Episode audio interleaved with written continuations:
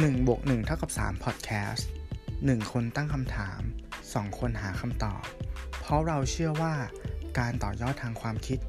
จะนำมาซึ่งผลลัพธ์มากกว่าที่คุณคิดครับ สวัสดีครับ กลับมาพบกันอีกครั้งกับรายการ The Idol คนบันดาลใจ กับผมหนึ่งอภิชาตินะฮะ วันนี้ผมมีแขกรับเชิญสุดพิเศษนะฮะ ที่เขาคนนี้เนี่ยกล้าที่จะเป็นตัวของตัวเอง ลุกขึ้นเดินตามฝัน ฝ่าฟันปัญหาร้อยแปดจนกลายเป็นบุคคลตัวอย่างที่ใครๆ ก็ชื่นชอบนะฮะ จะเป็นใครไปได้เชิญพบกับคุณตู้สิวัตรฮะหนึ่งบวกหนึ่งเท่ากับสามพอดแคสต์ดิไอดอลมีตัวตนหรือมีคนให้เดินตาม คุณอยู่กับผมหนึ่งอภิชาติ และผมตู้สิวัตรครับ สวัสดีครับคุณตู้ครับ สวัสดีครับคุณหนึ่งครับ สวัสดีคุณผู้ฟังด้วยนะฮะ ครับผม นะครับโอ้โหเสียงตบมือเมื่อกี้นี่ไม่ได้เตรียมกันมาก่อนเลยนะฮะโอเค คุณผู้ฟังอาจจะเริ่มสับสนแล้วว่าสรุปว่าเฮ้ยไอสองคนนี้นี่สรุป intro อันไหนเนี่ยเป็นของจริงกันแน่นะฮะครับโอเค อันนี้คือจริงๆ intro ที่เอามาเนี่ยมันเป็น intro มาจากรายการที่ผมเคยชื่นชอบมากๆ รายการหนึ่งอืมแต่ว่าตอนนี้น่าจะไม่ได้ไม่ได้ออกอากาศไปแล้วอ่านะฮะคุณตู้เคยดูไหมฮะรายการ The Idol คุณพิธีกรนี่คือคุณคุณเปอร์ปะครับ หรือไม่ใช่ จริง ๆเขาจะมีสามถ้าจำไม่ผิดอ๋อน่าจะมีสามคนแต่ว่าอืมผมจะผมตอนแรกผมจะไปติดกับช่วงคุณเปอร์หลังจากนั้นรู้สึกว่าจะจริงๆก่อนหน้านั้นมีมีพี่โหน่งวงศ์ทนงด้วยมั้งฮะถ้าจำไม่ผิดอืมเพราะว่ารายการเป็นของ a day สตูดิโอนะ ที่ผมจำได้โออ่าเคดีไอดอลผมผมไม่ค่อยได้ติดตามแต่ผมจะชอบอ่ารรายการ Perspective ก็เป็นรายการแบบอ๋อแคตตา o r y เดียวกันเนาะใช่ไหมอ่า คล้ายๆกัน คล้ายๆกันคล้ายๆอืม ใช่ใช่มาในแนวทางเดียวกัน จริง ๆ ผมก็ชอบเหมือนกันนะฮะ perspective นั่นแหละฮะโอเค อันนี้ก็ต้องกล่าวก่อนละกันเพราะว่าคุณผู้ฟังบางท่านอาจจะไม่เคยได้ดูรายการนี้เนาะรายการนี้เนี่ยมันจะเป็นในแง่ของมีการนำบุคคลต่างๆนะฮะมาสัมภาษณ์สัมภาษณ์อะไรสัมภาษณ์ประวัติ ตัดกับกราฟิกที่เป็นเหมือนรูปการ์ตูนให้ดูแบบน่าค้นหาและดูสนุกด้วยนะฮะ แล้วก็ดูว่าปูมหลังเขาเป็นเช่นไรประวัติเป็นอย่างไร จุดเปลี่ยนในชีวิตเนี่ยเจออะไรมาบ้าง เจอจุดวัดใจยังไงบ้าง และผ่านมาได้อย่างไร เน้นการสร้างแรงบันดาลใจนะฮะแต่ว่าผมว่ามันก็คล้ายๆมีความคล้ายๆแพทเทิร์นรายการหลายๆรายการที่เรารู้จักเหมือนกันเนาะอืมเออใช่ไหมฮะแต่ว่าผมก็นั่นแหละ ไม่ใช่ว่ารายการอื่นไม่ดีเหมือนกันนะฮะก็ก็ชอบรายการแนวนี้แหละ อืมอืมอืมนะฮะแล้วส่วนที่มาของท็อปิกนี้อืมพอเรานะฮะอันนี้ตัวผมแล้วกันว่าครับเหมือนเราได้ใช้ชีวิตมามาในระดับหนึ่งอาจจะไม่ได้เยอะมากแหละอืมนะฮะแต่ว่าอาจจะได้ผ่านอะไรมาบ้างเนี่ย เรารู้สึกว่าจากแต่ก่อนที่เราเคยมีคนต้นแบบให้เราต้องเดินตามเนี่ย แต่พอถึงวันหนึ่งน่ะ เรากลับมาถามตัวเองว่า เราจำเป็นต้องมีจริง ๆ หรือ หรือเราสามารถที่จะเป็นตัวเองในในเวอร์ชันที่ดีที่สุดได้หรือเปล่า หรือเอาตัวเองเป็นไอดอลให้กับตัวเองในเมื่อวานได้หรือเปล่าอะไรประมาณเนี้ยอืมอืมเออมันเลยเกิดคำถามขึ้นมาก็เลยเป็นที่มาของของ topic นี้ที่อยากเอามาชวนคุณตู้และคุณผู้ฟังเนี่ยมาคุยมาคิดมาขบคิดกันนะฮะเผื่อเราจะได้ไอเดียอะไรใหม่ ๆ ต่อยอดมาเป็น1บวก1เท่ากับ3ของ EP นี้นะฮะ ครับ อ่าอันนี้คือที่มานะฮะที่มาอะโอใช่เคไหมโอเคงั้นคำถามแรกของตู้ก่อนละกันนะฮะที่ผมเตรียมมาก็คือว่า ความหมายของคำว่าไอดอลสำหรับคุณตู้เนี่ยอืมเป็นยังไง มีมุมมองยังไง ไม่ได้เกี่ยวกับไอดอลที่เราไปจับมือนะฮะ ครับผมอ่าโอเค เดี๋ยวจะอ่าเพราะว่าคำนี้อาจจะสับสนกันได้นะฮะครับผม อ่าโอเคคำว่าไอดอลของตู้เนี่ยความหมายที่ตู้ให้ก็คือเขาคือบุคคลต้นแบบอืมบุคคลต้นแบบสร้างอะไรให้เราอื มมันมีสาม step step แรกคือ แน่ๆล่ะเขาสร้างแรงบันดาลใจ อ่าครับ แล้วถ้ามันมากพอไปถึงเลเวลสองมันจะอืมกระกระตุ้นให้เกิดการเรียนรู้ อืมและถ้าการเรียนรู้มันมากขึ้นไปอีก มันจะกระตุ้นให้เกิดการลงมือทำอืมอืมถามว่าเราจำเป็นต้องมีไอดอลไหม เราจำเป็นครับ ไอดอลน่ะอืมในคำว่าบุคคลต้นแบบเนี่ย มันเป็นวิธีการเรียนรู้ของมนุษย์อยู่แล้ว มนุษย์เรียนรู้จากการลอกเรียนแบบ คำถามคือครับเราพูดคำว่าพ่อคำว่าแม่คำแรกอะได้จากใคร ก็จากคุณพ่ออืมคุณแม่ใช่ไหมอ่าใช่ครับ เราฝึกเดินได้จากอะไร อาจจะเป็นเด็กข้างบ้าน อืมเราเรียนกอไก่ขอไข่ A B C จากใคร ก็คือครูและอาจารย์ ในบริบทต่างๆนั่นแหละ คุณพ่อคุณแม่ เด็กข้างบ้าน ครูอาจารย์ก็คือไอดอลของเรา คือบุคคลต้นแบบ ที่ผลิตคอนเทนต์แล้วป้อนให้เรา ให้เราเรียนรู้ โดยที่เราไม่รู้ตัวโด ยที่เราไม่รู้ตัวใช่ แล้วผมมองว่าการเรียนรู้จากคนสู่คนอะมันเป็นการเรียนรู้ที่มีประสิทธิผลมากที่สุด หมายถึงว่าคนบางคนถ้าเขาอ่ามีความรู้เยอะจริง ๆ และรู้วิธีถ่ายทอดเนี่ยเขาอาจจะสอนเราแค่ห้านาทีแล้วได้ความรู้เท่ากับการอ่านหนังสือทั้งเล่มเลยก็ได้ เหมือนเขารู้ทางลัดอ่าเขารู้วิธีการอะไรอย่างเงี้ย ครับ ดังนั้นก็คือ อืมครับ เหมือนที่เราเคยได้ยินไหมฮะว่าแบบว่าจงเรียนรู้จากคนที่ อาจจะประสบความล้มเหลวมาก่อน เพื่อ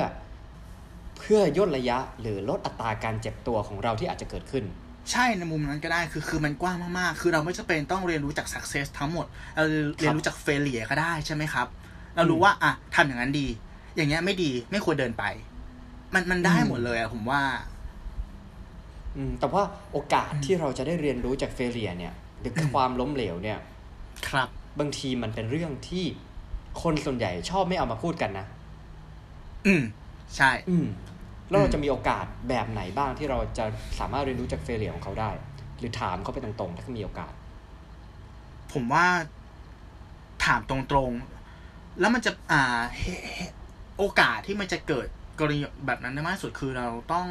เปิดใจคนฟังให้ได้ก่อน เปิดใจคู่สนทนาเนาะอืมหมายถึงว่ากับคนที่เรามีความสนิทชิดเชื้อในระดับหนึ่ครังบ อะครับอย่างง่ายๆอย่างผมกับคนหนึ่งอย่างเงี้ย ผมว่าอืมเราก็สามารถเปิดเผยเฟลเลียของเราได้ให้กันและกันได้อ่าเพราะเราสนิทกันในระดับหนึ่งเนาะเราสามารถอ่าบอกได้ว่า เออ ถ้าถ้าคุณจะทำอย่างนี้นะ มันมีข้ออมเตือนใจแบบนี้แบบนี้อะไรอย่างเงี้ยถึงจุดอืมที่ความสัมพันธ์มันบ่มเพาะถึงระดับหนึ่งอะเราเราเราเราสามารถแชร์เฟลเลียกันได้ครับเหมือนเราก็ต้องเรียนรู้วิธีการละลายพฤติกรรมของเราด้วยถูกต้องไหมฮะใช่ใช่ใช่อืมเพื่อการเปิดใจของฝั่งตรงข้าม ถูกต้อง จริง ๆ ที่คุณตู้ตอบมาเนี่ย ตอนแรกเนี่ย จริง ๆ มันจะเป็นอีกคำถามของผมหนึ่งแต่คุณตู้ตอบมาอืมเรียบร้อยแล้วนะฮะครับเพราะว่าจครัริบงๆผมก็อยากจะถามอ่าไม่ไม่ไม่ดีแล้วฮะดีแล้ว คือจริง ๆ ผมก็อยากถามแหละว่า การมีไอดอลเนี่ยจำเป็นกับกับชีวิตไหมอืมอืมอืมอ่าผมอ่าก็ตอบกับตัวเองเหมือนกันนะฮะอืมสำหรับผมเองเนี่ยผมคิดว่ามันยังเป็นสิ่งที่จำเป็นกับชีวิตอยู่เหมือนกันนะฮะเหมือนเหมือนเรามีคนต้นแบบให้เรายึดอะอืม นะฮะก็แต่ว่าผมว่าจุดหนึ่งเนี่ยที่มันจะเกิดความแตกต่างกันอะ ก็คือว่าคนที่เรายึดน่ะ แต่ละช่วงชีวิตเนี่ย มันก็ย่อมแตกต่างกัน รู้สึกไหม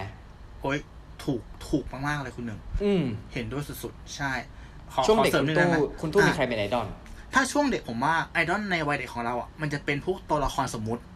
ซูเปอร์ฮีโร่ตัวการ์ตูนอย่างนั้นอะ ใช่ปะใช่พอโตขึ้นมาก็อาจจะเป็นดารานักแสดง อ่าใช่เป็นไอดอลที่แบบอยู่ในจอแก้วเนาะส่วนพอใช่โตขึ้นเลยมาอีกจะกลายเป็นไอดอลที่เหมือนกับเขาเป็น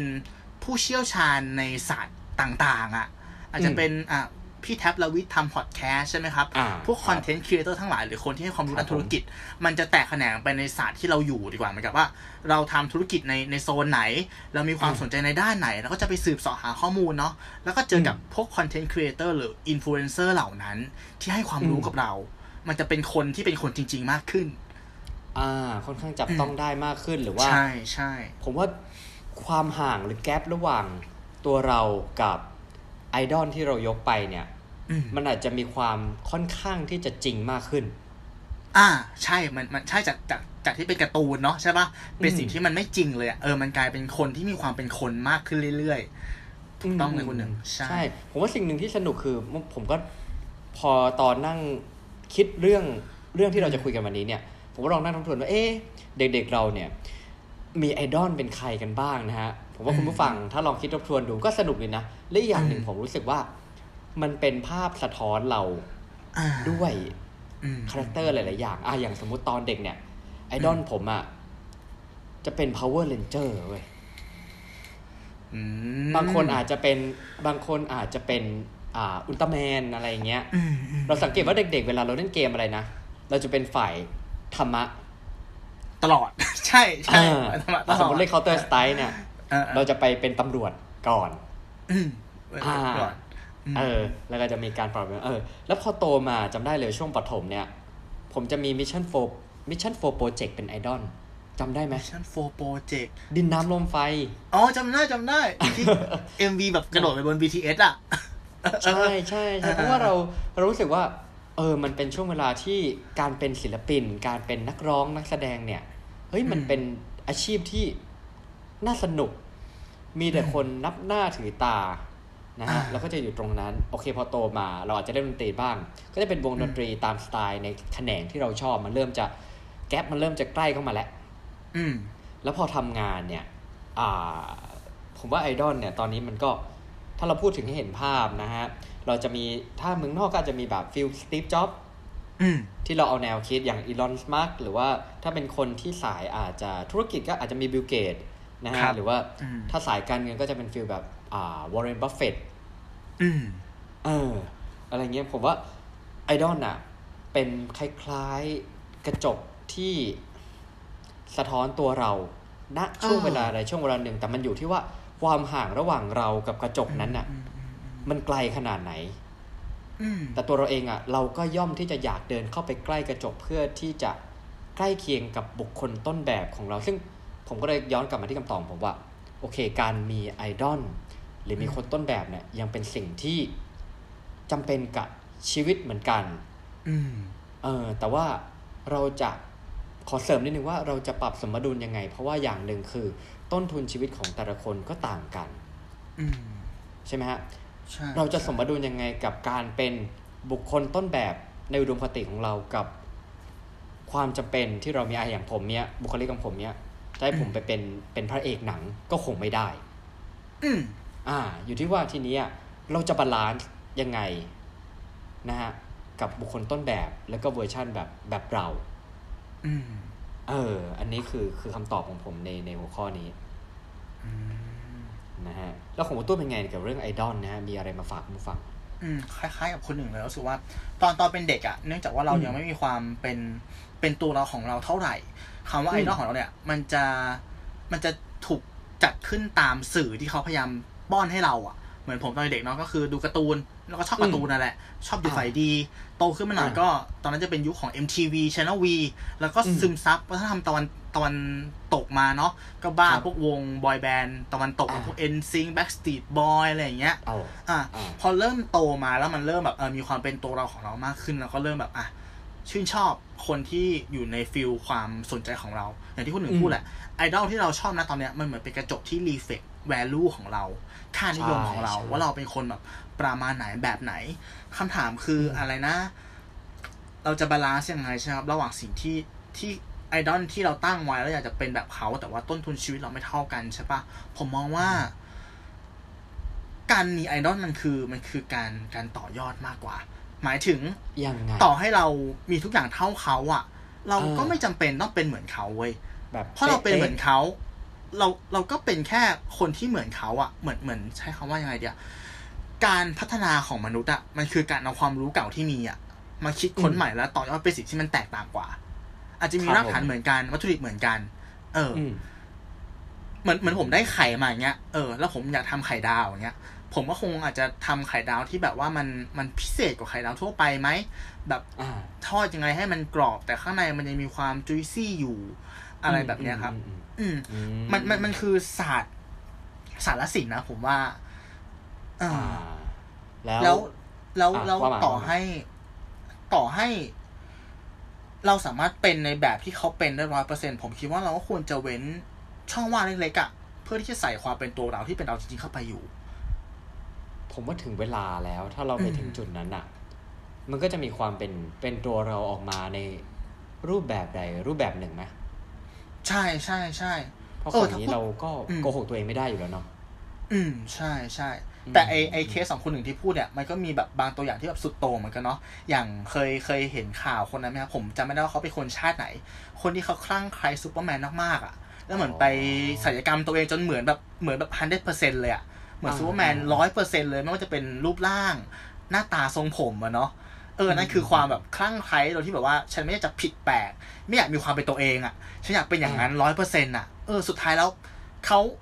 เขาก็ดังในแบบของเขาแหละ แต่ถามว่ามันเป็นอะไรใหม่ของโลกใบนี้ไหมมันมันผมว่ามันก็ไม่นะเขาก็คือซูเปอร์แมนคนที่สองคนที่สองซึ่งซึ่งก็คือซูเปอร์แมนคนที่สองอ่าใช่ใช่ใช่อืมโอ้แต่เรื่องนี้มันก็เป็น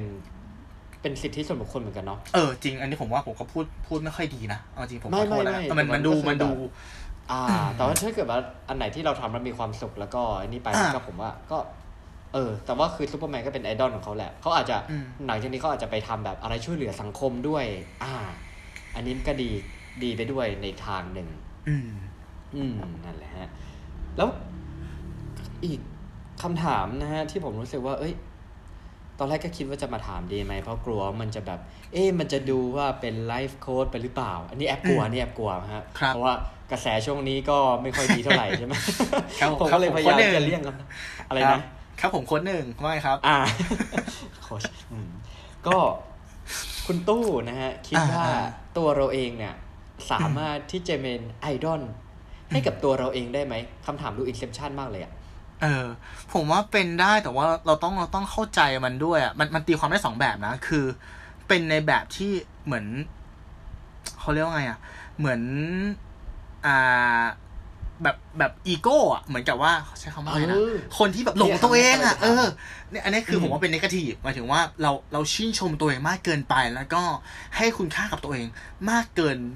มากเกินที่ที่มันเป็นอะ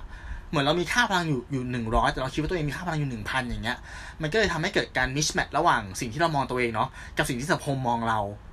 อืมเออ มันก็เลยดูเป็นคนที่เหมือนกับอาจจะดีแต่ปากอะไรอย่างเงี้ยอ่าอันนี้นอันนี้คือผิด แต่ในแบบที่สองที่ผมคิดว่ามันถูกต้องมันคือการที่เรา อ่าโอบกอดตัวเองอะ่ะครับเออ เหมือนกับว่า รักในสิ่งที่ตัวเองเป็นยอมรับตำหนิของเราอะ่ะเหมือนที่ผมพูดไปในตอนก่อนๆนะว่า เอ้ย คนเรามันไม่มันไม่ได้มีอะไรเต็มร้อยหรอกมันมีข้อผิดพลาด มันมีตำหนิทุกคนนั่นแหละ แต่ว่าเราโอบกอดตัวตนของเราได้หรือเปล่า แล้วก็รักเราร้อยเปอร์เซ็นในแบบที่เราเป็นอะ อันเนี้ยผมว่าคนที่โอบกอดตัวเองได้ มันจะแบบก้าวกระโดดไปได้ไกลมากๆเลย อืมอืมอืมผมว่าสิ่งที่คุณตู้พูดเมื่อกี้ดีมากเลยนะครับ อืมมันเหมือนเป็นคำตอบของคำถามที่ว่าความต่างระหว่าง การชื่นชมตัวเอง รักตัวเองหรือว่า ความหลงตัวเอง อืมใช่ใช่ไหมใช่ใช่เออใช่ใช่เพราะผมว่าการที่เราจะสามารถเป็นไอดอลให้กับตัวเองแสดงว่าเราต้องคิดว่า เฮ้ย เราอะดีอืมในระดับหนึ่งเลยแหละอืมที่เราจะยึดตัวเองเป็นไอดอลได้ แต่ว่าในขณะเดียวกันน่ะ มันจะมีความเป็นไปได้ไหมฮะ ที่พอเรารู้สึกอย่างนั้นไปเรื่อยๆเนี่ยเราจะป้องกันยังไงดีไม่ให้อีโก้มันเกิดอืมเพราะที่เมื่อไหร่ผมว่าอีโก้มันเกิดอะ เราก็จะอยู่ในโลกของเรา มันก็อาจจะเกิดการไบแอสแล้วคนอื่นก็จะกลายเป็นว่าเราอะเนี่ยหลงตัวเองไปโดยปริยายมันมีความเป็นไปได้ไหมฮะมีครับอืมอ่า อันเนี้ยมันเป็นสิ่งที่ผมตกผลึกมาเหมือนกันขอยกมาพูดตอนนี้แล้วกันผมคิดว่าโอเคครับบริบทสภาพแวดล้อมที่ดีอะของอืมการเป็นไอดอลนะครับครับคือการเป็นไอดอลเนี่ย มันก็ต้องมีผู้ติดตามถูกปะ มีคนที่แบบเป็นคนดูแล้วคนที่ชอบเราใช่ไหมครับ เราอ่าแน่นนเราอาจจะมีไอดอลแล้วเราอาจจะเป็นไอดอลสำหรับคนบางคนมันมันเป็นสิ่งที่เหมือนมันเป็นวงกลมอะนะเออมันเป็นทั้งไปและกลับเป็น two way ครับสภาพแวดล้อมที่ดีที่ทำให้อ่าสิ่งเนี้ย มันพัฒนาได้เรื่อยๆมันคือ feedback loop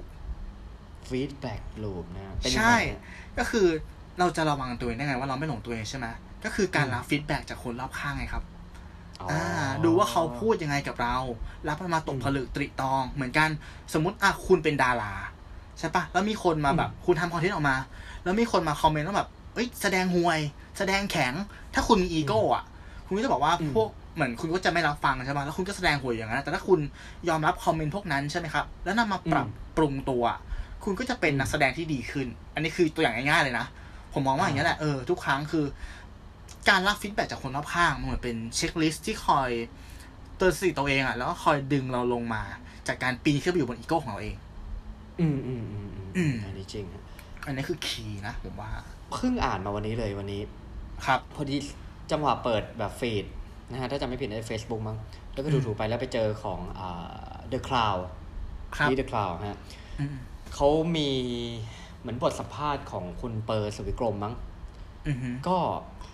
คุณเปอร์เนี่ยเล่าให้ฟังว่าเคยมีดาราคนหนึ่งนะฮะมาบอกเปอร์ว่าเนี่ยมึงเป็นพิธีกรที่กูเกลียดที่สุด ที่กูเหมือนที่กูเคยรู้จัก เฮ้ยแล้วไงต่อเออ แต่ว่านานมาแล้วนะหมายถึงว่าอ่าคำพูดเนี้ยคุณเปอร์อ่าอ่ารัรับฟีดแบ็กคือนานมาแล้วอะเออถ้าเป็นตู้เป็นไงเนี่ย เจอคำเนี้ย รู้สึกแย่ดิ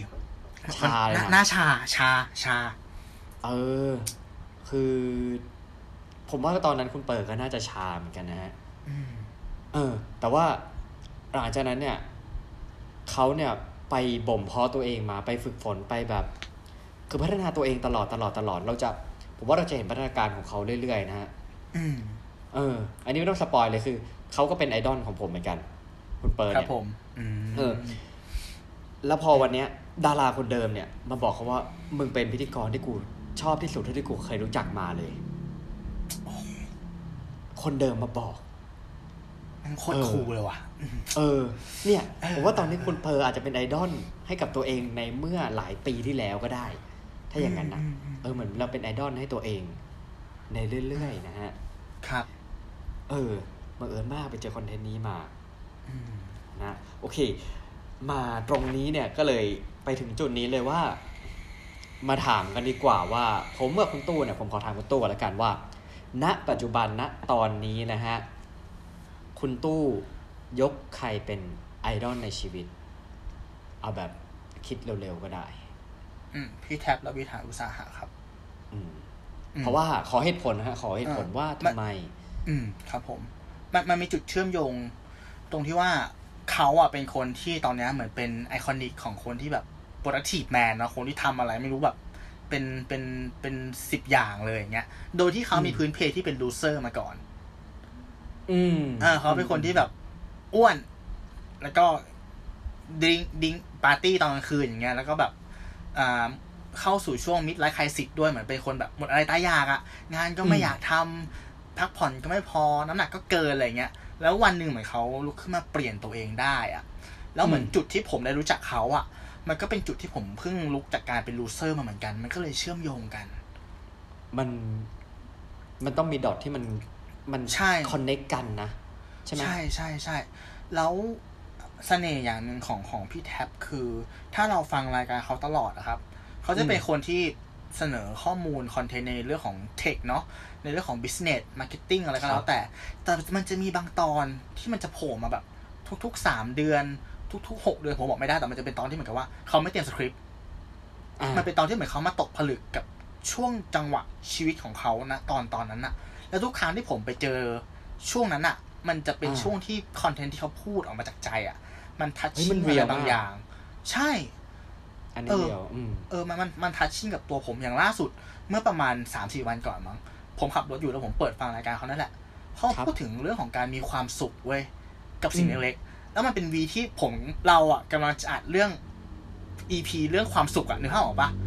มันแบบพอดีมากๆโดยที่แบบเราไม่ได้ตั้งใจอย่างเงี้ย แบบเออมันมันมีความเชื่อมโยงมันมีดอทที่มันคอนเนคกันอยู่ระหว่างระหว่างผมกับพี่เขาอะนะผมผมคิดตีต่างของผมเองนะนั่นแหละก็เลยแบบเออแบบรู้สึกว่าเฮ้ยเราเราเราเราทัชชิ่งกับกับผู้ชายคนนี้ว่ะอะไรแบบเนี้ยอืมอืมอืมอืมอืมจำได้ว่ามีบางตอนที่เหมือนพี่เขาก็แบบ นอนไม่หลับ แล้วก็มาอัดอ่าพอดแคสต์ตอนแบบตีสองใช่ใช่คือใช่สิ่งหนึ่งใช่ที่ผมผมชอบ EP อย่างที่ตู้บอกว่า EP ที่แบบเหมือนไม่มีสคริปต์เนี่ยอืม สิ่งที่ผมได้เรียนรู้ผมรู้สึกว่าต่อให้คุณเพอร์เฟกขนาดไหนเนี่ย ชีวิตเรามันก็จะมีมีตำหนิอยู่เสมอ อืมอยู่ว่าเราเนี่ย จะกล้าเล่าตำหนิแบบนั้นให้คนอื่นฟังหรือเปล่า หรือเรามัวแต่ห่วงภาพลักษณ์ตัวเองอืมแล้วปีกเก็บตรงนั้นไว้ใต้พรม ใช่ เออ อันนี้เป็นสิ่งที่ผมก็ชื่นชมเขาเหมือนกันนะฮะ อืมอืมอืมอ่า โอเคสำหรับพี่แท็บผมคิดว่าพี่แท็บนวิทเนี่ยน่าจะเป็นไอดอลที่ใครหลาย ๆ คนเหมือนกันอืมแน่นอนนะฮะนอกเหนือจากพี่แท็บแล้วมีใครอีก พ่อผมครับเฮ้ยเอออันนี้จริงๆอันนี้สวยงามอันนี้สเอวยอเออเองามอพ่อผมมันมันมันมันมันเอ่อจะพูดว่ายังไงดีอะคืออือมผมว่าผมผมได้ความทักษะในการเป็นนักคิดนักพูดมาจากเขาด้วยแหละ แล้วมาถึงจุดหนึ่งอ่าที่ความสามารถเนี้ยมันมันมันบ่มเพาะจนได้ที่อะแล้วรู้สึกว่าเราแฮปปี้กับทักษะตรงนี้ที่เรามีอะแล้วเราเรารู้ว่ามันมาจากพ่อเราเนาะมันมันก็มีความสุข เออแล้วพอทักษะตรงนี้มันมีมากพอเนี่ย มันกลายเป็นว่าทุกครั้งที่เราคุยกับพ่อเราอะเหมือนเราได้ใช้เวลากับคนที่เหมือนเหมือนเราอ่เราเราคือผลผลิตของเขาจริง ๆ อะอ่าถ้าอ่าถ้าเป็นอ่าถ้าเป็นตัวผมเนี่ยลักษณะทางกายภาพภายนอกเนี่ย เรื่องของผิวพรรณอะไรเงี้ย ผมได้จากแม่ ครับ อ่า แต่สิ่งที่มันอยู่ข้างในเนี่ย ผมว่าผมได้จากพ่อ แล้วอีกอีกอย่างหนึ่งก็คือว่า อันเนี้ยอันเนี้ยก็คืออะขอเปิดใต้พรมหน่อยละกัน คือ พ่อผมมาเขาเขาก็มีชีวิตที่ลำบากตั้งแต่เด็กแหละ แล้วเขาก็สูญเสียคุณพ่อเขาไปตั้งแต่เด็ก เขาก็เลยเป็นพ่อที่ไม่มีไอดอลเว้ย ไม่มีต้นแบบ เออ แล้วในช่วงเวลาที่มันผ่านมาตลอดชีวิตผมอะ่ะ มันจะมีช่วงที่เขาเป็นพ่อที่ไม่โอเค อ่า เออ เป็นพ่อที่แบบอาจจะแบบ ใช้กำลังรุนแรงกับกับลูกอย่างเงี้ย เป็นอย่างนั้นเลย แล้วแล้วเราเราเราเราเห็นเขาพัฒนา เราเห็นเขาเปลี่ยนไป เออเราเราเขามองเราโต แล้วเราก็เห็นเขาเติบโตไปพร้อมกับเราอะ่ะ แล้วเขาก็เป็นพ่อที่ที่ดีขึ้นเรื่อยๆอะ่ะ อืมอืมเออ นั่นแหละ มันมันแม่งทัชชิ่งว่ะ เอาจริง ผมกับพ่อผมอะเพราะว่าพ่อผมมันเป็นสิ่งมีชีวิตที่แบบทัชชิ่งกับกับตัวผมมากที่สุดแล้วอะอืม ดีครับแล้วอีกคุณพ่อมาได้ยินก็น่าจะปราจริงใช่ๆคุณพ่อใช่ก็ฟังบ่อยเหมือนกันใช่ไหมใช่ใช่คุณพ่อฟังบ่อยแล้วที่ที่แฮปปี้มากๆตอนนี้คือมันมันมันเป็นจุดที่เหมือนกับว่า ตอนเนี้ยเราได้เราได้เป็นคนที่เป็นคนให้คำปรึกษากับเขาบ้างแล้วเว้ยเหมือนมันมันกลับกันอะในภาพบอกปะในตอนเด็กที่มีอะไรเราก็ไปถามเขาเนาะเราเราเรารับฟังเขาเหมือนตอนเนี้ยมันเป็นจุดที่บางครั้งเขาก็มาคุยกับเราเหมือนกันอะไรแบบเนี้ยม เออ เรารู้สึกว่า เออ การเป็นพ่อมันมันคงเป็นประมาณนี้มั้ง การที่เราจะดูแลใครสักคนด้วยแบบด้วยด้วยด้วยด้วยประสบการณ์ชีวิตด้วยความคิด มันเป็นภาวะที่เหมือนกับว่าเรา เป็นตัวของตัวเองอะอยู่กับอีกคนหนึ่งที่เขาก็เป็นตัวของเขาเองแล้วแม่งจูนนิ่งกันแบบร้อยเปอร์เซ็นแบบเนี้ยแม่งแม่งรู้สึกไม่รู้สึกถึงความความไม่เป็นตัวเองเลย ครับ เออเหมือนเราปลดปลดเปลือกทุกอย่างออกไปอะ เราเป็นตัวเองร้อยเปอร์เซ็นแล้วเขาเข้าใจเราอะแม่งสุดยอดมากเลยว่ะเออโอ้ดีงามไม่อยากจะบอกว่าจริง ๆ คุณพ่อคุณตู้เนี่ย มีหลายครั้งเหลยเกินนะคุณผู้ฟังที่ แนะนำ topic มาให้เราพูดคุยกันเออบางครั้งที่เราคิด topic ไม่ออกเออพ่อเออขายหน่อยอะแล้วไรอย่างเงี้ยคือด้วยประสบการณ์ชีวิตเขาอะเขาก็จะมีมุมมองกับเรื่องบางเรื่องที่ที่บางทีเราคิดไม่ถึงใช่ไหมใช่ใช่ใช่เออแต่พอมัน พอเราได้มายกบางเรื่องมาพูดคุยกันเนี่ยเอ้ยมันกลับได้อีกมุมมองหนึ่งจากสายตาของเรา ในเรื่องที่เราไม่อาจบางทีอาจจะไม่ได้คิดถึงเรื่องเหล่านั้นเลยด้วยซ้ำใช่ใช่ไหมเพราะทุกวันนี้เราเติบโตกับชีวิตที่มันอาจจะต้องเร็วหรือว่าอ่าทำอะไรก็ต้องแบบอ่า productive หรืออะไรเงี้ยเราก็จะพยายามบางทีมันจะไปแตะเรื่อง know how หรืออะไรเงี้ยอืมแต่พอมันมาเรื่องของนามประธรรมเรื่องของชีวิตเงี้ยอืม เออ หลายครั้งที่พอเราต้องมานั่งหาคอนเทนต์มานั่งพูดคุยกันเนี้ยอืมอืมมันมันเหมือนมันได้มานั่งได้ทบทวนตัวเอง มันใช่ได้มานั่งฟังเสียงตัวเองมากขึ้นอืมนะฮะก็ขอกล่าวขอบคุณคุณพ่อของคุณตู้มา มาหน้าที่นี้ด้วยแล้วกัน ครับฝากสื่อไปเลยนะคุณพ่อคุณตู้น่าจะฟังอยู่เหมือนกันเป็ครันบ FC ในในในถือว่า FC podcast ของเราคนหนึ่งเลยนะฮะใช่ใช่ใช่ขอบคุณมากมาก ครับๆของผมอะมีมีอีกไหมขอบคุณมีอีกไหมอ่า เท่านี้แหละเท่านี้แหละสองคนพอละประเอมาณอเอนี้อเออเออจริงๆตอนแรกเออเออตอนแรกก็ก็ก็คิดว่าเอ๊ะจะเอาคนในครอบครัวมามาเป็นไอดอลหรือเปล่า แต่ว่าคิดไปคิดมาก็เลยแอบเขินก็เลยไม่ได้ไม่ได้ไม่ได้ไม่ได้ยกมาอ่าโอเคโอเคาอันนี้ต้องบอกไปก่อนต้องแจ้งไว้ก่อนสำหรับไอดอลของผมเมื่อกี้ก็พูดไปคนหนึ่งแล้วนะฮะ ก็คือเป็นคุณเปิร์สคุณวิเปิกดรสมเปกทีอ่า ใช่ใช่เพราะอะไรเพราะว่าอ่าเพราะอะไรเพราะอะไร ก็ มันน่าจะความหมายคล้ายๆที่ตู้บอกนะว่า เวลาเราจะยึดถือใครที่ที่เป็นไอดอลหรือคนต้นแบบของเราเนี่ย มันต้องมีจุดที่มันทัชกันหรือว่าเชื่อมต่อกันโดยที่แบบไม่รู้ตัว ของอย่างคุณเปิร์เนี่ยช่วงที่เรารู้จักเขาครั้งแรกนะแต่เขาไม่รู้จักเราหรอกนะฮะโอเคเหมือนกันเหมืรู้อนจักักนเหมือนกัน Final Score อ่าโอเคเออแล้วคือช่วงนั้นจริง ๆ ถ้าจะไม่ผิดเราอยู่มผมจะไม่ผิดมสี่หรือมห้ามั้งมันเป็นช่วง entrance อะ อืม เออ แล้วมันเป็นช่วงวัยที่เราแบบ เราก็ใกล้ที่จะถึงจุดวัยที่เขากำลังเจออยู่อะเหมือนเราได้เห็นอนาคตภาพอนาคตของเราในหนังเรื่องนี้อืม เออ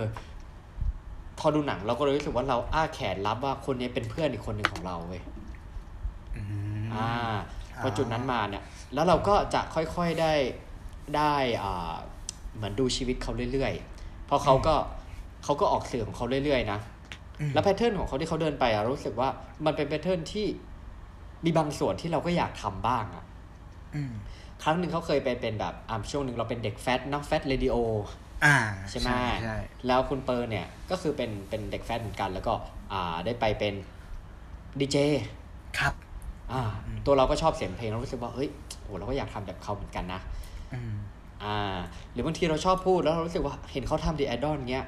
นอกจากเราดูคนที่เข้ามาสัมภาษณ์อะอืมในขณะเดียวกันคือเราดูตัวเขาด้วยนะ เพราะผมอืมที่ผมชอบเขาดำเนินรายการ เพราะว่าผมรู้สึกว่าคุณเปอร์เนี่ยเป็นคนที่ที่จะทำตัวให้ครูลก็ได้อ่แต่ว่าเขาเป็นคนที่ใช้ภาษาไทยได้สลัดสลวยอืมากคนหนึ่งอย่างรอเรืออย่างอะไร เราสังเกตว่าเขาจะควบกล้ำแล้วรู้สึกว่า เออ คนนี้เป็นคนที่ค่อนข้างแบบดำเนินรายการแล้วเราก็เห็นถึงจุดวันนี้ที่ที่เขาเปิดบริษัทตัวเองอะเออ ใช่ แม่งครูสัตว์ เอออ่าใช่ไหมใช่เรารู้สึกใช่ว่า เออเราเราเหมือนได้เดินมากับเขาเพราะเราก็มีติดตามผลงานเขาบ้างอะไรอย่างเงี้ยเรื่อยๆ แล้วพอวันนี้เราก็รู้สึกว่า เออ เห็นจากสิ่งที่เขาเป็นแล้วรู้สึกเรายินดีอืมกับเขาด้วย เพราะเขาเหมือนเป็นเพื่อนเราคนหนึ่งแล้วเขาก็เป็นคนต้นแบบเราที่เรารู้สึกว่า เออ อย่าลืมว่าภาพใน Final Score เรารู้สึกเราเห็นเด็กคนหนึ่งที่เฮ้ยอนาคตมันจะเป็นยังไงวะอืมอืมอืมอืมคือตอนนั้นผมถามด้วยตัวเองว่า เอ้ยทำไมไรไอ้ Final Score ที่ติดตามชีวิตเนี่ยทำไมถึงเลือกคนคนนี้มาอ่าเออ พอดูแบบว่าดูแบบดูเชิดชูช่วงนั้นคือเหมือนเชิดชูความรัก ครับใช่ไหมเขามีแฟนหรือว่าแบบใช้ชีวิตแบบชิลๆอะไรเงี้ยคือมันไม่น่าจะเป็นภาพจำของคนที่จะแบบ คืออนาคตจะแบบโหไปได้พุ่งทะยานอะไรเงี้ย แต่วันนี้เขาอืมพิสูจน์ให้เห็นแล้วว่าจากเขาในวันนั้นน่ะเขาสามารถเป็นคุณเปอร์ในวันนี้ได้อืมอืมอืมอืม เราก็เลยรู้สึกว่าคนนี้แหละ เป็นหนึ่งในในไอดอลที่เราชื่นชมแล้วก็อย่างหนึ่งคือเขาเหมือนด้วยวัยเนี่ย ครับ มันใกล้เคียงกัน อืม เอออืมเราก็รู้สึกว่ามันได้เห็นภาพสะท้อนที่ค่อนข้างใกล้มากขึ้นอะไรอย่างนี้นะฮะอืมอืมอืมอ่าอ่าโอเคนั่นแหละ นั่นเป็นเหตุผลหนึ่งที่เราก็เลยทำพอดแคสต์เพราะบางทีเราก็ชอบพูด ใช่ใช่ใช่ใช่อ่าครับผมผมผมไขอเสริมนิดนึงได้ไหมได้ของกรณีคุณเปอร์เขาก็ถือว่าเป็นไอดอลของผมเหมือนกันนะ คือผมอ่าก็นึกภาพอย่างว่าสักวันหนึ่งผมจะไปนั่งสัมภาษณ์ใครอะแล้วเขาก็เป็นเออคนต้นแบบของผมในแง่มุมนั้นเหมือนกัน และอย่างนี้ใช่ไหมคือคุณเปอร์เนี่ย ผมพยายามสังเกตเขาว่าเขาเป็นพิธีกรที่มีอะไรเด่นวะซึ่งมันมันไม่มีอะ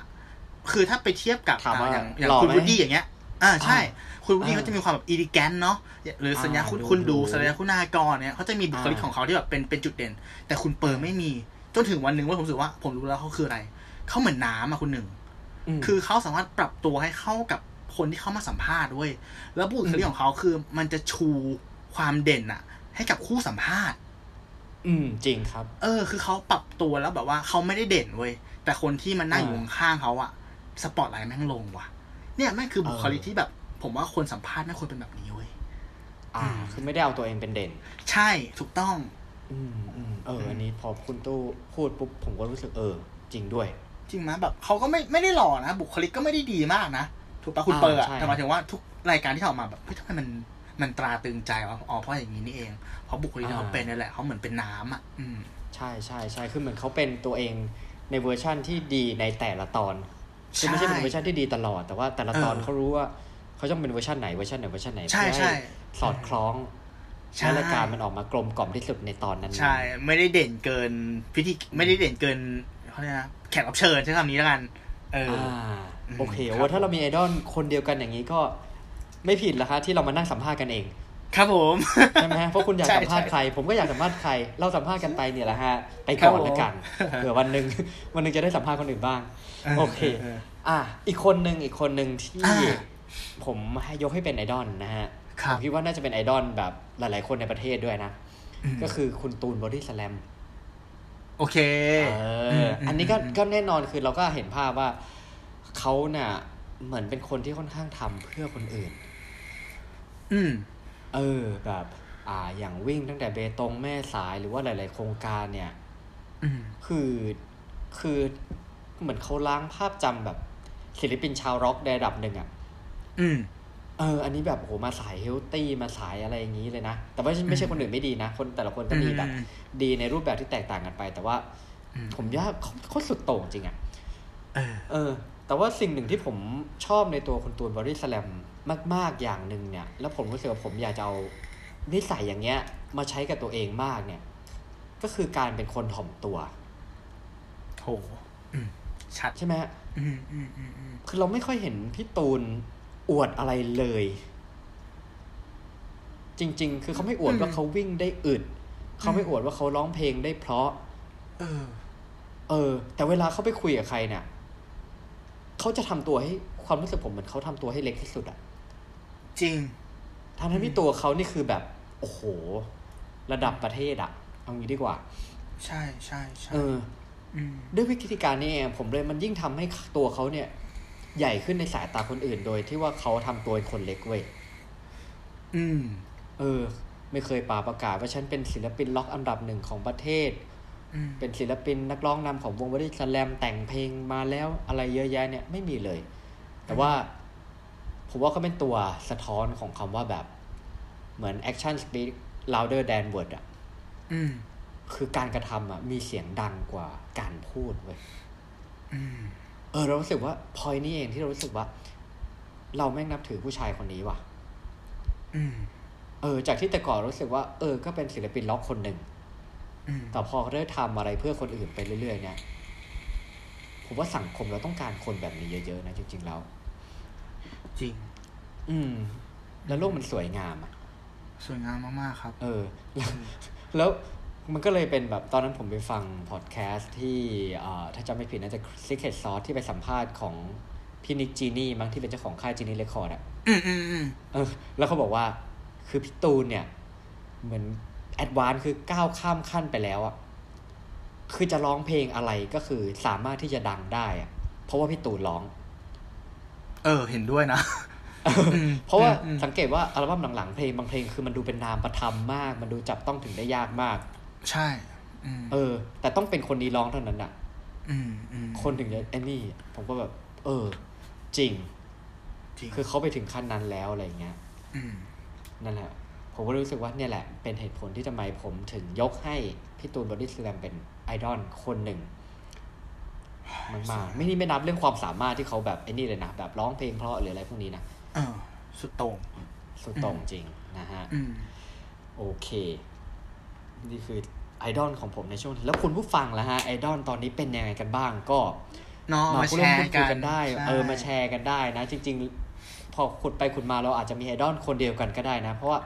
ถ้าให้พูดไล่ไปไล่มาผมว่าเดี๋ยวเราก็จะเจอเรื่อยๆนะเพราะว่าทุกเหตุการณ์ที่เราทำอะ ลึกๆมันล้วนมี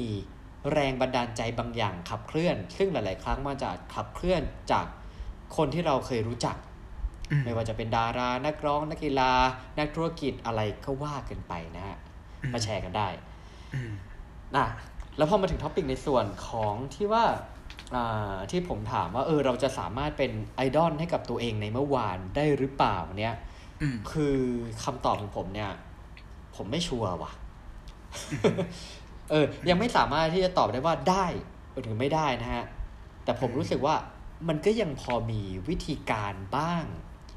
อันนี้นั่งคิดเองนะ มีวิธีการบ้างก็เลยอยากจะลองเอามาแชร์แชร์มาฝากกันหรือถ้าคุณตู้มีอะไรที่จะเสริมขึ้นมาก็สามารถบอกได้เลยนะฮะ ได้ครับ อ่า มันก็ข้อแรกเลยนะฮะทำงานหนักอือหือเออ ผมว่าหลาย ๆ คนที่เรายกให้เป็นไอดอลของตัวเองเนี่ย หลาย ๆ คนอะอย่างแบบอย่างพี่ตูนเนี้ยอืมคือ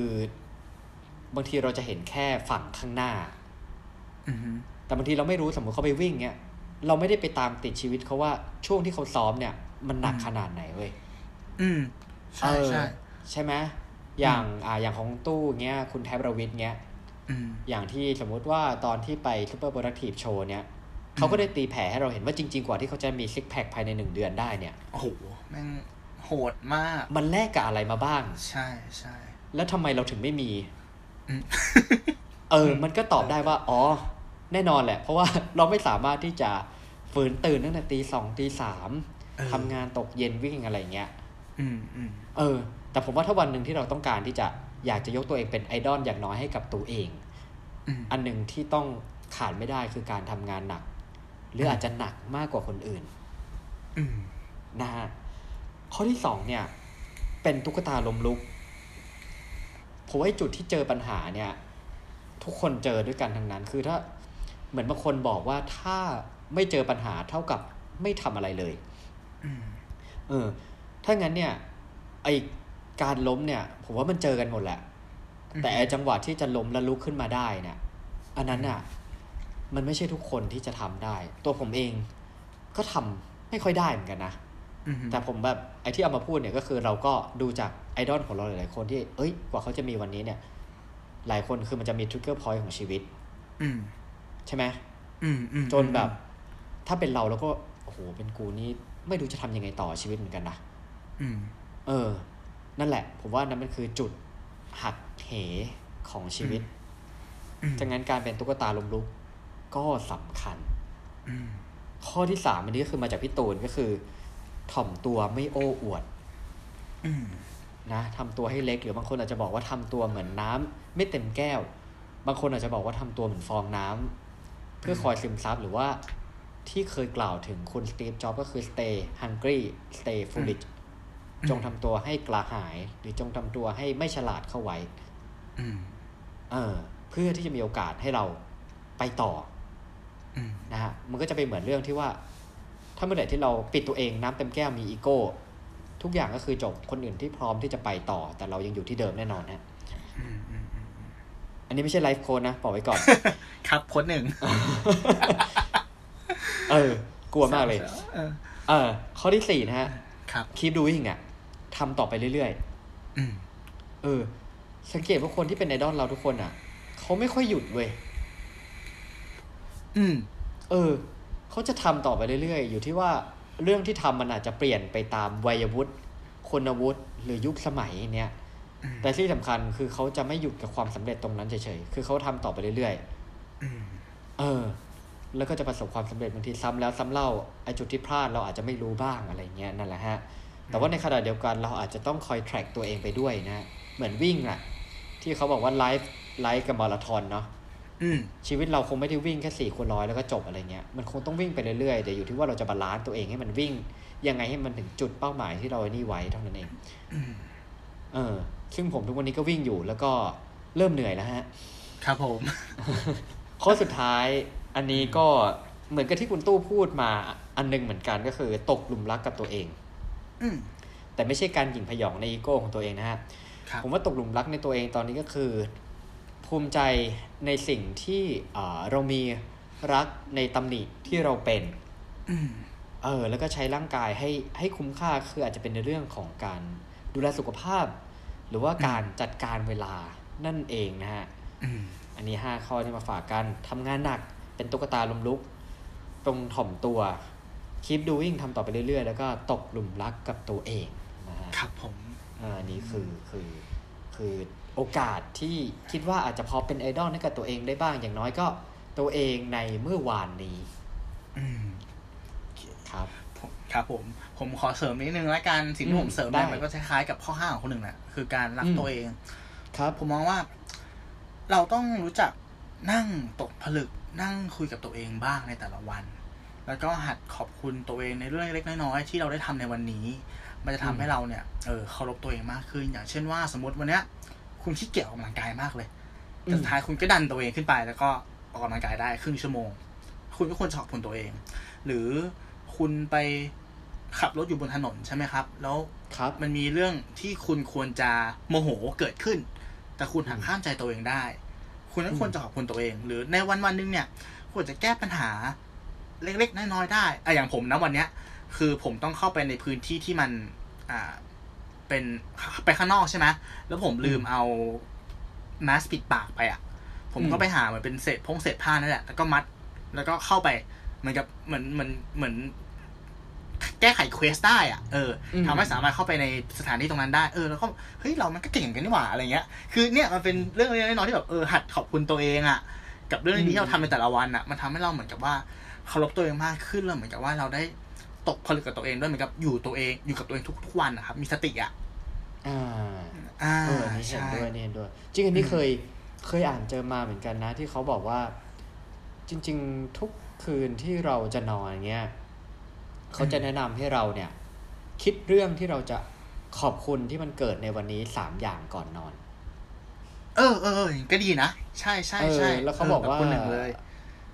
มันจะทำให้มุมมองโลกของเราบางทีมันก็ค่อยๆ เปลี่ยนไปเรื่อยอืมเออทั้งทั้งที่เรื่องนั้นมันอาจจะเป็นเรื่องเล็กในสายตาคนอื่น หรือว่าจริงๆอาจจะเล็กในสายตาเราแต่ว่าใช่เหมือนให้เราพยายามเค้นว่า เออวันนี้เราจะขอบคุณอะไรให้มันครบสามอย่างดู ใช่ใช่ใช่นะฮะอืมลองคุณผู้ฟังก็ลองดูก็ได้นะอืมเดี๋ยวเราจะได้ใส่ใจกับอะไรเล็กๆน้อยๆที่มันเกิดขึ้นโดยที่ปกติเราอาจจะมองข้ามไปก็ได้อืมเราอาจจะใช้ชีวิตได้ละมุนละไมมากขึ้นนะฮะอืมอ่าสำหรับ EP นี้คุณตู้มีอะไรจะฝากคุณผู้ฟังไหมฮะ โอเคครับ ผมขอ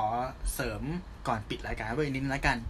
คือมันจะมีเหตุการณ์เหตุการณ์หนึ่งที่เคยเกิดขึ้นกับผม แล้วมันก็สอนผมมาถึงทุกวันนี้ มันเป็นเหตุการณ์ณวันหนึ่งที่ผมกำลังนั่งฟังพอดแคสต์พอดแคสต์นึงนี่แหละ พิธีกรเอกำลังสัมภาษณ์แขกรับเชิญบีอยู่ ผมก็ฟังอืมไป เพื่อนผมเดินมา แล้วก็บอกผมว่าไปฟังไอบีพูดทำไม แม่งเป็นคนไม่ดี แม่งเป็นคนปิ้นป้อน อ่ามันทำให้ผมคิดได้ว่า เฮ้ยหลาย ๆ ครั้งอะการที่เรามีไอดอลเนี่ย บางครั้งมันมีหลุมพรางอยู่เว้ย การที่เราเหมือนกับ getting personal กับไอดอลของเรามากเกินไปอ่าเขาอาจจะเป็นนักแสดงที่ดีนะ แต่เขาอาจจะเป็นพ่อที่แย่ สมมตินะนี่คือเรื่องสมมติ เราก็ควรจะตักตวงแค่ในจุดดีของเขาเราอย่าไปยัดเยียดว่า การที่เขาเป็นนักแสดงที่ดี เขาต้องเป็นพ่อที่ดีด้วยแต่หลายคนนะผมคิดว่า เรามีไอดอลในใจแหละแล้วเราก็เคยแตกหักกับไอดอลกับข้อผิดพลาดที่เขาทำอืมมันไม่มีผิดไม่มีถูกนะ แต่หลาย ๆ ครั้งผมมองว่า ถ้าเราไปเกลียดเขาในข้อผิดพลาดในส่วนที่เขาทำได้แย่เนี่ย มันเป็นอ่าการที่เราสูญเสียโอกาสในการเรียนรู้เรื่องดี ๆ จากเขามากกว่าอืม เออมันมันมันควรจะแยกแยะนิดนึงอะนึกภาพออกไหมาถ้ามันไม่ใช่เรื่องที่รุนแรงจนเกินไปนะ ผมว่าเออเราควรจะให้โอกาสเขา เพราะอืมเพราะคำว่าไอดอลเนี่ยอืมคนต้นแบบใช่เท่ากับต้องเป็นคนดียี่บสี่ชั่วโมง หรือเปล่าใช่ไหมเพราะคนส่วนใหญ่บางทีเราอาจจะรู้สึกอย่างนั้นใช่ไหมใช่ใช่ผมว่ามันเออบางทีมันก็มากเกินไปหรืออย่างเคสล่าสุดที่เหมือนกับว่ามีอ่านักแสดงชาวยุโรปครับมันออกมาอัดคลิปเหมือน ร้องเพลงอะ ให้กำลังใจอย่างเงี้ย ก็โดนกระแสต่อต้านจากโซเชียลว่า รวยขนาดเนี้ยทำไมไม่ไม่เอาเงินมาช่วยทำไมทำอะไรแบบนี้ผมเนี่ยมันผมมองว่าเฮ้ยเขาทำอะ มันก็เป็นเรื่องที่ดีนะเก็ตปะอืมแต่เราอย่าไปยัดเยียดให้เขาทำอะไรมากกว่านั้นดิเราตักตัวอ่าแค่สิ่งที่มันดีก็พอแล้วอะมันต้องหัดแยกแยะผมว่าอืมอืมอืมอืมก็นานาจิตตังนะฮะเรื่องตรงนี้ ครับผม อืมโอเคเออก็จริงอันนี้ก็จริงเรื่องที่คุณตัวพูดก็จริง ผมว่ามัน มันเป็นดาบสองคมเนาะใช่ว่าไปแล้วเรื่องตรงนี้อืมก็ลองดูก็อย่างที่คุณตู้บอกนะฮะ มีไอดอลอย่างที่ผมบอกเหมือนกัน ก็คือมันก็ยังเป็นสิ่งที่ค่อนข้าง คิดว่าจำเป็นกับชีวิตนะฮะอืมเราค่อนข้างคิดเห็นตรงกัน แต่ว่า อันหนึงก็คือแบบเราจะเลือกดูในสิ่งที่เราสามารถยึดถือเขามาเป็นแบบอย่างยังไงได้บ้างเพราะบางทีถ้าเกิดสมมติเขาทำอะไรที่สมมติไม่ถูกต้องเงี้ย แต่เราไปเห็นว่าเขาเป็นไอดอลเราอะอ่าเราก็อาจจะกลายเป็นทำสิ่งที่ไม่ถูกต้องแบบเขาไปด้วยก็ได้ เออ ก็เป็นไปได้เราต้องแยมักนคือแยะดาบสองคม ใช่ใช่ใช่อ่าอืมถ้าเราการมีไอดอลเนี่ย ผมว่าก็คือการ balance balance ทั้งดูในสิ่งที่ถูกต้องของเขาอืม balance ทั้งในสิ่งที่เราเป็นตัวของตัวเองยังไง เพื่อให้มันออกมากลมกล่อม และเป็นตัวเราในเวอร์ชั่นที่ที่สามารถที่จะดีที่สุดณตอนนี้ มันจะไม่ได้ดีที่สุดณตลอดเวลาหรือว่าแบบ long run อะไรอย่างนี้หรอก แต่ว่าขอแค่ตอนนี้นะผมคิดว่ามันน่าจะเป็นได้นะฮะอืมอ่าสำหรับผมก่อนจบก็ขอฝากว่าชีวิตต้องเดินตามหาความฝัน หกลบคุกคลานเท่าไหร่ เราจะไปจบที่ตรงไหน ไม่มีใครรู้นะฮะเอ้คุณคุณไหมโอเคนะอืมก็ประมาณนี้สำหรับ EP นี้นะฮะ คุณผู้ฟังล่ะ มีไอดอลเป็นใคร มาคุยกันบ้าง มาแชร์กันบ้างนะฮะ หรือว่ามาอ่ามาคอมเมนต์มาอะไรพูดคุยกันได้นะครับสำหรับ EP อื่นๆผมและคุณตู้เนี่ยจะเอาเรื่องอะไรมาคุยกันก็สามารถติดตามได้ทางช่องทางต่างๆ ที่ฟังพอดแคสต์ไม่ว่าจะเป็น Apple Podcast Spotify YouTube Anchor นะฮะ Podbean และช่องทางการสื่อสารของเราก็จะมีทางเพจ1บวก1เท่ากับ 3 แล้วก็บล็อกดิด้วยนะฮะ สามารถที่จะพิมพ์เป็นตัวเลข หรือว่าตัวอักษรภาษาไทยก็ได้ แล้วเรามาติดตามกันว่าจะเอาอะไรมาคุยกันอีกนะฮะสำหรับ EP วันนี้ผมหนึ่งอภิชาติ ผมตู้สิวัตรครับขอบคุณมากสควัรัสบดีครับ